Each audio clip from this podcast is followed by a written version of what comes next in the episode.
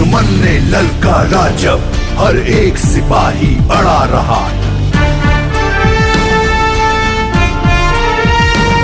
ना रुके कदम ना बुझा हौसला देश का झंडा खड़ा रहा वीरों की इस गाथा को करता है देश नमन Red FM presents Guts and Glory Salute 71, celebrating the brave hearts of 1971 war.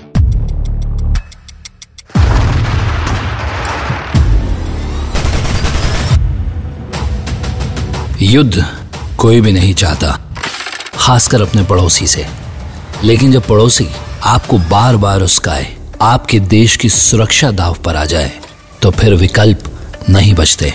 हथियार उठाना ही पड़ता है। भारत ने पाकिस्तान की तरफ़ हमेशा दोस्ती का ही हाथ बढ़ाया, पर उन्होंने हमेशा ही धोखा दिया। 1971 में उनकी नीतियों की वजह से बहुत से रेफ्यूजीज बॉर्डर पार कर भारत आने लगे। जब उनको वापस लेने की बात हुई तो पाकिस्तान ने साफ़ इनकार कर दिया। पश्चिमी देशों ने पाकिस्तान का सपोर्ट किया और कहा कि यह भारत और पाकिस्तान का भीतरी मामला है और दोनों को ही इसे सुलझाना होगा। कोई और नहीं करेगा। इतनी अति कर दी थी दुश्मन ने कि अब कोई विकल्प ही नहीं बचा था। बस, बहुत हुआ। अब युद्ध होगा। ये तय किया भारत ने और तेरह दिन के अंदर ऑफिशियली इस दिक्कत को हमेशा के लिए समाप्त कर दिया। गट्स एंड ग्लोरी सल्यूट 71 में आज हमारे साथ होंगे lieutenant general J B S Yadav ji. वो बताएँगे हमें कि कैसे भारतीय आर्मी ने इस युद्ध का सबसे अहम भाग जीता। Red FM Guts and Glory Salute 71, celebrating the brave hearts of 1971 war. Bogra, East Pakistan, Dhaka से एक सौ सत्तासी किलोमीटर दूर। वहाँ जो युद्ध हुआ था, उन्नीस सौ इकहत्तर में, वो सबसे अलग था। क्यों था? ये बताएँगे वो जो उस युद्ध में थे। Lieutenant general J B S Yadav.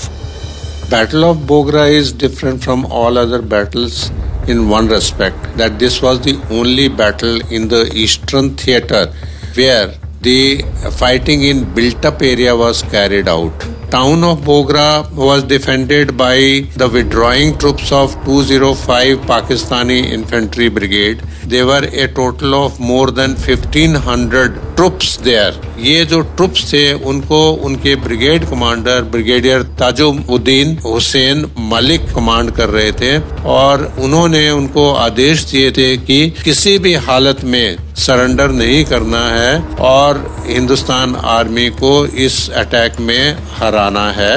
वैसे तो बोगरा को तीनों तरफ़ से घेर लिया गया था लेकिन फिर भी इंडियन आर्मी समय से पीछे चल रही थी। हमारे जो स्ट्रेटेजिक टाइम फ्रेम है उसके मुताबिक थोड़ा सा पीछे चल रहा था और ये ज़रूरी हो गया था कि बोगरा टाउन को किसी भी हालत में 15 दिसंबर से पहले कैप्चर करना है। और 14 दिसंबर पहले ही हो गया था और ये लड़ाई 14 दिसंबर को हो रही थी। इस लड़ाई में तेज़ी लाने के लिए फिर एक्स्ट्रा ट्रुप्स को शामिल होना पड़ा जिसमें मेरी बटालियन 511 जीआर भी थी और फोर मद्रास भी थी। बोगरा की लड़ाई को बिना टैंक्स की मदद से जीतना था। फाइटिंग इन बिल्टअप एरिया था। हर मकान को बस्ती को फिजिकली दुश्मन से छुड़ाना था। और बहुत ही घमशान लड़ाई हुई इसके अंदर, क्योंकि यहाँ ना तो हम टैंक इस्तेमाल कर सकते थे और ना ही हम आर्टलरी को इस्तेमाल कर सकते थे। तो यहाँ पे हम लोगों ने small arms grenades Molotov cocktails flame throwers rocket launchers और बैनेट्स वगैरह का इस्तेमाल करके दुश्मन को हराए। और इसमें जो प्रोग्रेस थी लड़ाई की, बहुत ही स्लो थी। और बड़ी मुश्किल से 15 तारीख की शाम तक हम लोगों ने बोगरा के रेलवे स्टेशन पर कब्जा किया और 16 दिसंबर को जब सीज फायर हुई तो जब तक ये टाउन हमारे कब्जे में आ चुका था। इस युद्ध का टर्निंग पॉइंट गोविंदगंज की लड़ाई थी। कैसे? ये बताएँगे lieutenant general J B S Yadav sir आगे कट्स एंड ग्लोरी में। वीरों की इस गाथा को करता है देश नमन Red FM Guts and Glory. Salute 71, celebrating the brave hearts of 1971 war. Govindganj आज बांग्लादेश में अपने मेडिकल कॉलेज के लिए जानी जाती है। पर 1971 में यहाँ जो युद्ध हुआ भारत और पाकिस्तान के बीच वो इस युद्ध का टर्निंग पॉइंट कहा जाता है।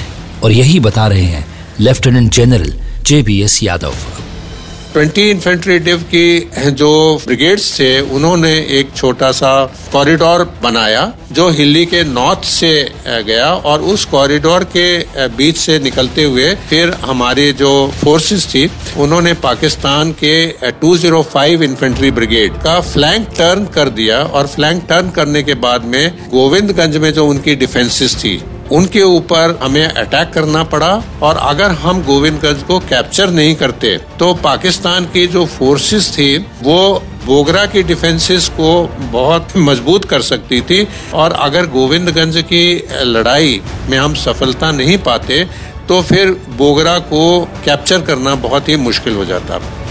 गोविंदगंज पर कब्जा करने की तकनीक ही अलग थी। गोविंदगंज की डिफेंसेस बहुत ही डेलिब्रेट डिफेंसेस थी। उसको कैप्चर करने के लिए इंडियन आर्मी को एक विभिन्न तरीके की प्लानिंग करनी पड़ी।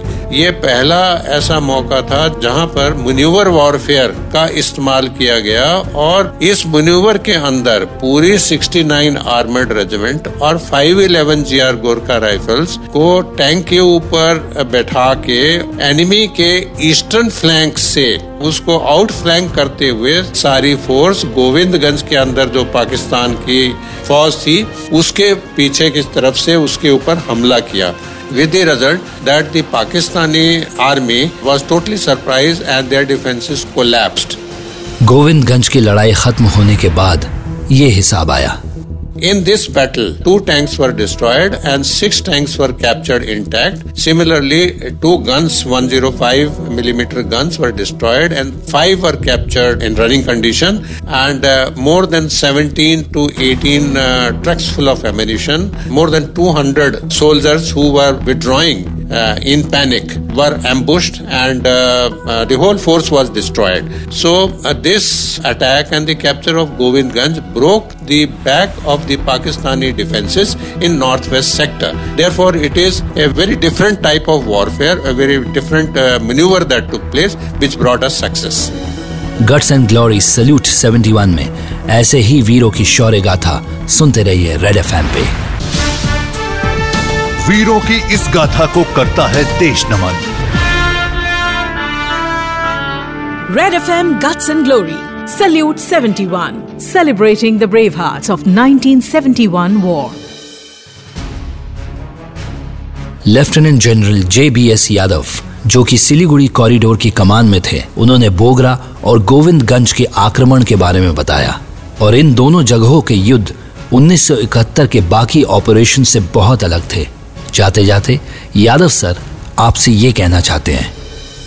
My message to our young people and to my countryman is कि जो हमारी देश की स्वतंत्रता और जो आज़ादी है, वो इतनी आसानी से नहीं मिलती है और उसकी रक्षा करना हम सब का धर्म है। 1971 वॉर से हमें ये सीखना चाहिए कि अगर हमें अपने देश को सुरक्षित रखना है तो उसके लिए हमें एकजुट रहना पड़ेगा, मेहनत करनी पड़ेगी और देश को हमेशा स्ट्रांग बना के रखना पड़ेगा। और देश को स्ट्रांग बनाने के लिए हमें हर एक फ़ील्ड में काम करना होगा, हमें हमारी टेक्नोलॉजी में काम करना होगा, हमें देश की एकता को रखने के लिए सबको पूरे कम्युनिटीज और सारे रिलीजन में हारमोनी होनी पड़ेगी। और हमारे जो यंग पीपल हैं they have to be nationalist they have to be patriotic and they have to think of the country first that is my message guts and glory salute 71 में ऐसे ही वीरों की शौर्य गाथा आपके लिए आता रहेगा रेड एफएम पे।